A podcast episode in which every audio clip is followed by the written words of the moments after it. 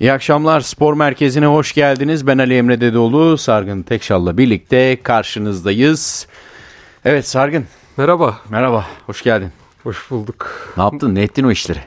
İşte Dünya Kupası'yla vedalaştık. Yavaş yavaş böyle açılış menüsü kupa izliyoruz. Türkiye Kupası maçları var. Hafta sonu Süper Lig. Dün Beşiktaş bir... Evet, kupa sürprizinin eşinden döndü. Adana Demirspor Çaykur Rizespor maçı var şu dakikalarda. 17. dakikası oynanıyor. 1-0 Çaykur Rizespor'un üstünlüğü var. Adana Demirspor karşısında. Valla bu Dünya Kupası dönüşü bence böyle bir saçma sapan şekilde olacak yani. Takımlar evet. için konsantrasyon anlamında sıkıntılı olacak ya. Evet, çok üst düzey bir futbol seyrettik çünkü. Yani Fenerbahçe Trabzon maçı var bizde de cumartesi ama yine de yerini tutmayacak. Rossoneri ile Fransa maçından sonra Fransa Arjantin finali. Tarihin en iyi finaliydi veya tarihin en iyi maçıydı diyebilir miyiz ya? Ya ben 98'den itibaren hatırlıyorum finalleri. O kötü maçtı. Benim hatırladığım 2006 var. Böyle Fransa İtalya'da güzeldi. O Zidane'ın kafası da biraz. Ama. Pardon, o 1-1. Kaldı. 1-1. Zidane'ın güzel bir golü var. Yani Panenka direktli golü. O 1-1. Bir de kafası vardı. Materazzi attı. Evet. O finalde biraz böyle benim. Ya aklımda. Onun hikayesi var. Evet. Orada hikaye var. Hani akılda kalan şeyler var. 2010 İspanya kötü maçtı. Çok Hollanda. Sıkıcı maçtı. Iniesta'nın golü var. 14'te Almanya Götze'nin golü var. 0-0'dan. Ve Fransa Hırvatistan farkla bitti. Uyuttu yani, finalde. Sen 98'den itibaren mi dedin? Evet. Ben de 94'ten itibaren düşünsek ki 94 de gerçekten çok sıkıcıydı. Orada da sadece Baccio hikayesi var. 90 da çok kötüydü bu arada. Almanya, Arjantin. O zaman en iyi final ödülünü veriyoruz. 66 olmadığına göre en iyisi bu herhalde. Yani. Ama gerçekten yani her şeyde oldu ya. Gol oldu, geri dönüşler oldu. Golleri de hep Mbappé, Messi böyle kahramanlara attı takımların. Tam Liverpool, Milan 2005 Şampiyonlar Ligi finali oldu ya. O da 3-3. Ona rakip oldu. O 3-0'dan yani 3-3. Geri dönüş olmadı öyle bir 3-0'dan. Evet. Ama kesinlikle yani mesela maçtan önce konuşuyorduk serviste yine bir 0-0'la uzayan bir final mi olur gibisinden ama hiç yanından geçmedi. Gerçi maçta 2-0 bitti. 2-0'dı dakika 70'te şutu yoktu Fransa'nın. Aslında en kötü finalde olabilirdi yine böyle. 2-0 bitseydi öyleydi. Son 20 dakika olmasaydı çok sıkıcı bir finaldi. Yine tek iyi şutlar, pozisyonlar vardı ama işte tabii sonuç odaklı konuşuyoruz. 3-3 muazzam bir geri dönüş. Mbappe, Messi ki mesela şöyle hatırlamaya çalışıyorum saydığımız finallerden. Karşılıklı iki yıldızın oynadığı final yok gibi bir şey aslında. Evet. Yani Süperstar'ın oynadığı final hatırlıyor musun? Zidane, Ronaldo diyeceksin ama Zidane hani tamam Ballon d'Or'u aldı evet, o dönemlerde. Real Madrid daha gitmemişti. Juventus'a gitmişti. Evet. Juventus da o zaman da Real Madrid'iydi ama. İşte küçük bir çocuk olarak Zidane'ı o finalde tanımıştım mesela. Tabii kafa gollerinde görünce sen kafa vuruşu yapan bir oyuncu zannettin orada. Evet. Değil mi? Hep Zidane... kafayla gol atıyor zannettin ama tek attı. Evet. Kafa 98'de golü futbol cahiliymişim. Zidane'ı Dünya Kupası finalinde tanıdım. Yani Zidane'la Ronaldo'nun karşılaşması ama orada Fransa'nın ev sahipliği tabii. 2002 desek. 2002 Brezilya, yok Almanya Brezilya'da. Yani Balak vardı ama Balak da öyle. 2006'da İtalya hani Calciopoli'den çıkma oldu. Orada işte Del Piero karşıda Thierry Henry falan. Hadi o da bir nebze. Yokmuş. Ama yok yani karşılıklı iki süper yıldızın da gol attığı ve kapıştığı evet. Tek final. Övdük bitiremedik. Yani Ronaldo Messi mi diyorduk bu final için? Portekiz Arjantin. Ben yok Ronaldo'yu hiç finalde beklemedim ya. Yani ben hep Fransa yani böyle finali. Kahraman düellosu için ama Mbappé Messi. Ben hep Fransa. Ben Fransa Brezilya diyordum. Fransa Arjantin oldu. Yarı final Arjantin Brezilya olur diyordum. Brezilya orada. Brezilya yanılttı o tarafta. Patlattı bizi ki patlatması en aslında muhtemel ülke artık 20 yıldır. Evet. Her turnuvada yani Ronaldinho'lu, Adriano'lu kadroyla da zamanda elendiler. Bu arada Brezilya'da en uzun şampiyonluk hasreti çektiği döneme girdi. 24 yıl. 70-94 var. 26'da alamazsa 24. En uzun oluyor. Evet. Ya 26 alacağız yine aynı tek. Ya 24 yıl alamamış 24 olacak. Evet. Yani orada da alamazsa Neymar mesela kupa alamayacak artık mesela büyük ihtimal. Yani 31 26'da kaçlıydı Neymar 94'tü değil mi? 91'li mi? 31 yaşında diye şu an hatırlıyorum ama. Dur ya o kadar yaşlı mı ya? Deyip. Olmadı mı?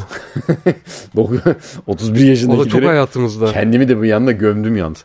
Dur bakayım. Kaçmış? 92'liymiş. Ha, 92. Ha, 34 evet. Olur ama Messi de 35'te aldı be. Aldı. Arkadaşım yani. Ama Neymar Messi kadar uzun soluklu değil. Hiç ben Messi'nin yanına bile koymam yani o sırada o karşılaştırma. Kabul ediyorum. Neymar'ı kupasız uğurlayacağız gibi. Peki ülkemize bir dönelim. Türkiye Kupası dedik. Galatasaray Keçiören Gücü'yle karşı karşıya gelecek saat 21'de başlayacak. Galatasaray'ı uzun süredir takip edeyim yani kupada Dünya Kupası oynarken hazırlık maçı oynadılar. Böyle istikrarsız sonuçlar da aldı Galatasaray. Hepsinde de yenildiler diye hatırlıyorum evet, sanki. Bir tane galiba Toulouse mu var? Toulouse'u galiba ilk son geriden gelip yendiler. Onun dışında açıkçası yani maçları izleyemedim ben. Sırada Dünya Kupası vardı o sırada. Bugün göreceğiz. Bu kupada da hiç sürpriz olmuyor. Dün baktık. Olsa dert olmasa dert. Arkadaş sadece size bir takım, de yaranamıyoruz. Ya. Sadece bir alt lig takım var şu anda son 16 turu. Bir de Rize belki. Bugün ama daha dakika 22 o maçta da. İşte orada. Kupada her sene bir konuşurduk. İşte yatırım bir tavsiyesi vermeyelim şimdi ne olur. Evet. NTVspor.net'te muhtemel ilk 11 olarak şöyle girilmiş. Muslera, Duba, Nelson, Abdülkerim, Kazımcan, Mitchell, Berkan, Barış, Yusuf, Kerem, Gomis. Savunma hattı aslında bir nevi bıraktığı 11. Reni savunma hattı. Diğer taraflar değişik. Kerem'le Barış Alper oynuyor.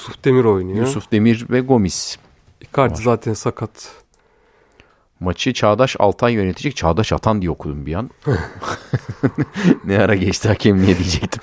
Neyse. Kupada da hakem. Evet. Kupada da hakemli gibi değil mi? Ek iş. Peki. Muslera'da da bugün Galatasaray taraftarı onu çok tartışıyor bu aralar. Ceza alacak mı almayacak mı? Bugün bir gördüm ama araştırdım yayına girmeden daha bir karar yok. Onu bir açalım istiyorsan. Ceza yani alacak Uruguay'daki, mı alacak yani Dünya Kupası'ndaki Uruguay-Gana maçından sonra Uruguay elenmişti. Evet. Maçtan sonra hakeme yani saldırma derecesinde Uruguaylı oyuncular itiraza gitti. Hatta Cavani de VAR monitörünü tekmeledi. Uruguayların toplu böyle 3-4 oyuncusu olay çıkardı. FIFA inceliyor daha karar çıkmadı ama İspanyol basını bugün bir iddia ortaya atmış.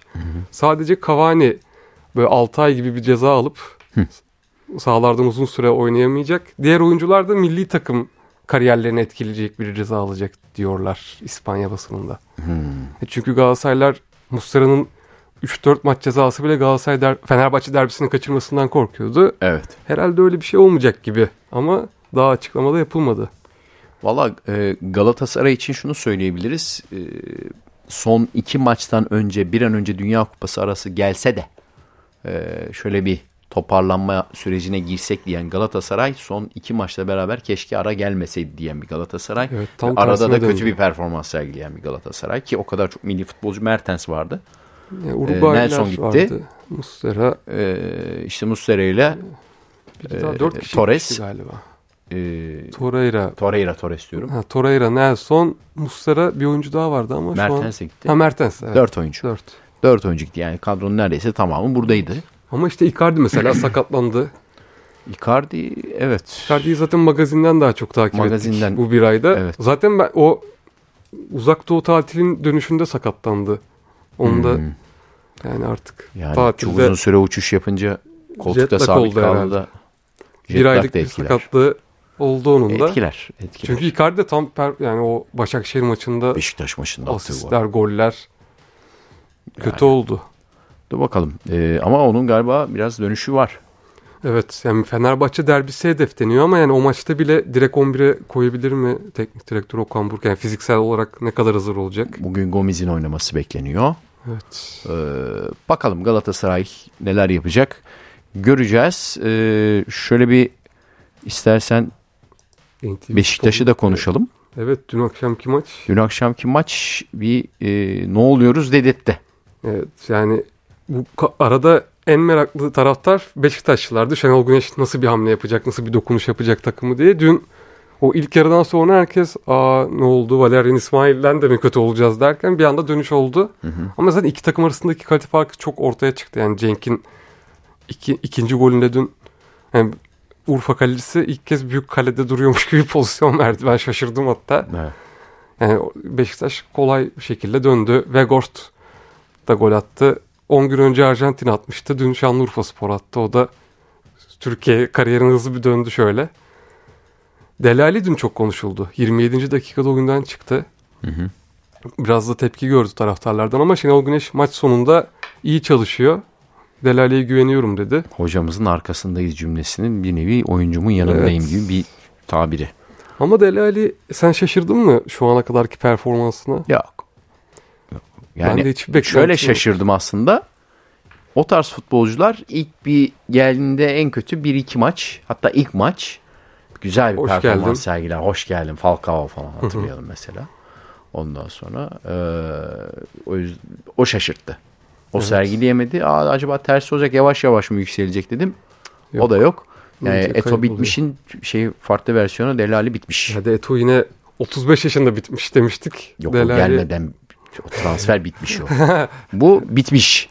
Bu dibi görmüş yani. Dele Alli bayağı artık bilmiyorum. Belki geri döner kendi psikolojisinde ama bırakmış gibi. Seneye görmeyiz. Evet, devam etmez artık. Bir opsiyonu vardı, satın alma opsiyonu ama. Yok, görmeyiz. Hem maliyet hem katkı, verim. Zaten taraftarın da tepkisini çekmeye başladı mı? Takımda koyacak yer bulamıyorlar o formatta. Evet. Ya zaten bir karar vermeniz lazım. Ya askerler yapacaksınız, bir tane komutan koyacaksınız. Hı hı.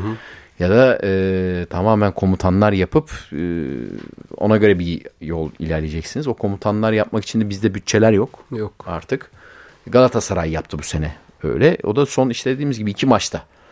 Bakma, formatı değiştirdi. Orta sahayı tamamen dörtledi ve kanatlardaki oyuncuların rollerini de ofansif değil, defansif anlamda da Raşisa, Kerem şeklinde yaptı. Ki Kerem'i de hatta bir yere kızağa çekmişti. Barış'ı oynattı derbide mesela. Yunus da çok eleştirilmişti. Yunus da mesela gidiyor dediler, bir anda sözleşme uzatıldı. Arada o da sözleşme imzaladı. O yüzden o roller değişti.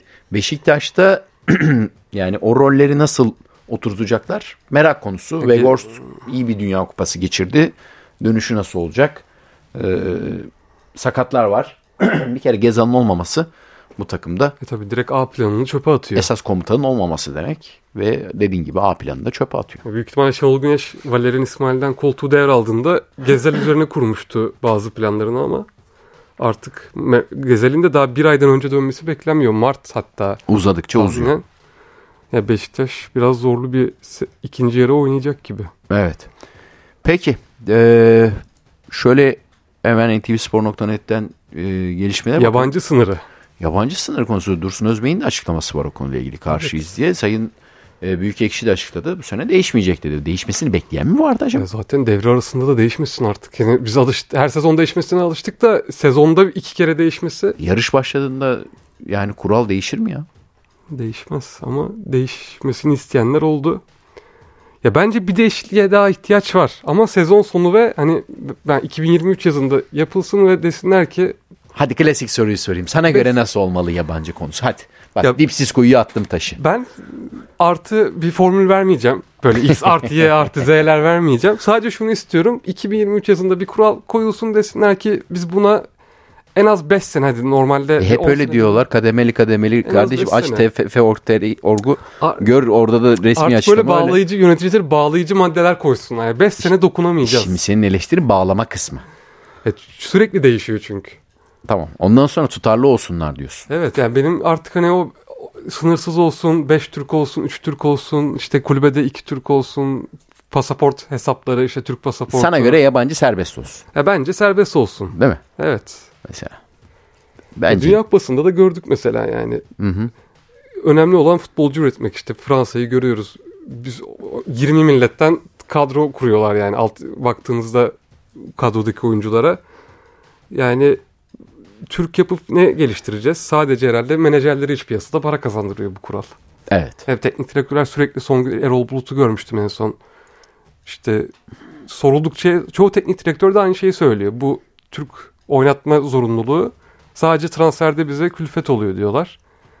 Başka bir artısından göremiyorum gerçekten. Mesela bu bir ara Fatih Terim futbol direktörüyken sınırsıza gibi bir şey olmuştu yabancı. 14 yabancıydı.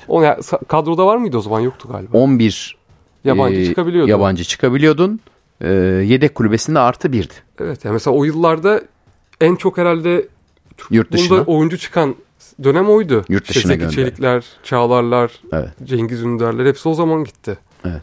Katılıyorum. Yani o yüzden bir fark yok sadece. Ozan Kabak mesela oynayıp gitti. Evet. Hani o yabancı kuralında oynayıp gitti. Kendini fark ettirdi de gitti. Yani o yüzden Türk zorunluluğu bence genç oyuncuları da tembelleştiriyor biraz. Ben onu da düşünüyorum. Yani senin bir tapulu yerin var ilk 11'de. Evet. Mesela şimdi Galatasaray üzerinden düşünelim. İsimlerden biraz ayrı aslında. İşte sezon başında düşündüğümüzde 3 Türk kim oynayacak? İşte Abdülkerim'in yeri mesela Galatasaray'da. Genel yani Abdülkerim çok sakat olmadıkça oynayacak gibi. Bu Abdülkerim için iyi mi kötü mü? Yarışacağı kimse yok. Geride bırakması gereken kimse yok. O yüzden ben bir artısını göremiyorum. Ben keskin bir karar verilmesi gerektiğini düşünüyorum. Ya dediğin gibi serbest bırakılacak ya da öyle bir keskin bir yabancı sınırı koyacaksın ki üstüne çıkamayacaksın yani. Yani mesela son 10 yılda Avrupa kupalarında elde ettiğimiz başarılardaki yabancı kuralı uygulamasına bakalım. Galatasaray işte Real Madrid'de çeyrek final oynadı. Chelsea ile bir sonraki sezon ikinci tur oynadığında yanlış hatırlamıyorsam 5 veya 6 yabancıydı lig. Evet. Fenerbahçe keza o sezon UEFA Avrupa Ligi'nde yarı final oynadı. Tam yurt dışında oynatabiliyordu ama işte orada 6+4 gibi bir kural vardı yanlış hatırlamıyorsam. Evet, orada yine artılı bir şeyler vardı. Artılı vardı. Kadroyu alabiliyordun ama Avrupa Kupası için transfer ediyorlardı. Ki o dönemlerde Selçuk İnanlılar, Burak Yılmazlar, Umut Bulutlar evet. Prime yaptı. Milli takımda yine başarı elde edemedik, ayrı konu. Beşiktaş'ın son Şampiyonlar Ligi'nde namağlup lider çıktığı, gruptan lider çıktığında yabancı sınırı işte o Fatih Terim dönemine denk geliyordu galiba. Evet, değil mi? Artı. Evet, o 11'i yabancı oynatabiliyordunuz. Yani dediğim gibi ya keskin bir geçiş yapacaksın ya da yani yapmayacağım bir şey. Ben aslında şeyi de hep düşünüyorum. UEFA'nın kriterlerini mi direkt koysak? Bu Avrupa Kupaları için maç kadrosu kriterleri var ya. Mesela 24 kişilik, 24 veya 25 şimdi yanlış olmasın. Kadro veriyorsunuz UEFA'ya işte Şampiyonlar Ligi, Avrupa Ligi'nde oynamak için. Orada kurallar var. 8 tane kendi ülkenden yetişmiş oyuncu yazma zorunluluğu. İngiltere'de galiba koydu onu değil mi? Kendi ligine. Evet.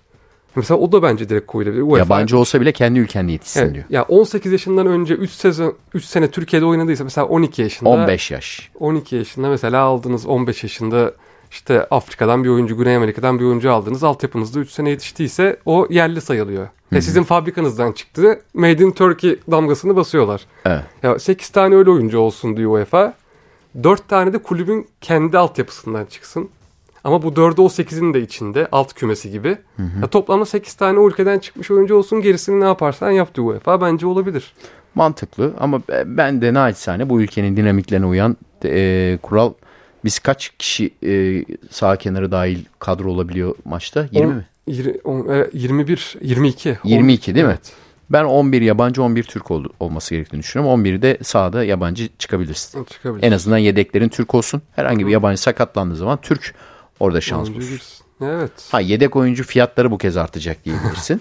Yeni bir piyasa oluşabilir. Ya ona göre de kural, ya bizde denetleme mekanizması ve kural mekanizmasında sıkıntı olduğu için evet. Ve kulüplere aşırı bir bağlılık. Tamam, kulüpler bu ligin esas dinamikleri ama yani bir yerde de sen futbol federasyonu olarak kuralı koyman lazım. 11 yabancı olabilir ama daha üstüne çıkmamak lazım diye düşünüyorum. Yani sahada 11 yabancı olsun, onun zorluğunu yaşamasınlar. Türk oyuncu da yedekleyebilsin kardeşim. Bir yerde oradan fırsat bulsun yani. Evet, o bakış açısı da empoze edilmeden en azından. Basketbolda mesela işte 5 yabancı Türkiye Ligi'nde 7 Türk. Ama Euro Lig'e geldiğin zaman 10 yabancı ile oynayabiliyorlar. Kadroya 10 yabancı alabiliyorsun. Basketbolda şöyle bir artısı var tabii. Sürekli Avrupa maçı oynanıyor her hafta. Orada hani mesela kenarda oturan tribünde, ligde tribünde oturan yabancı çok sorun etmez. Onu da futbolda mesela o biraz zor olur. Eder, evet. Başınıza sıkıntı çıkar. Futbolda sıkıntı olur. Yani yabancı en iyisini bence voleybol uyguluyor tabii. Voleybolda 3 yabancı. 3 yabancı. 3+1. 4 işte, yabancı. Zaten voleybol herhalde en çok sporcu ürettiğimiz kadın voleyboludur. Ha, şöyle bir şey var. Voleybol maksimum 8 sporcuyla aktif oynuyorsun. Ya oyuncu değişikliğiyle hadi 9'a belki çıkıyorsun.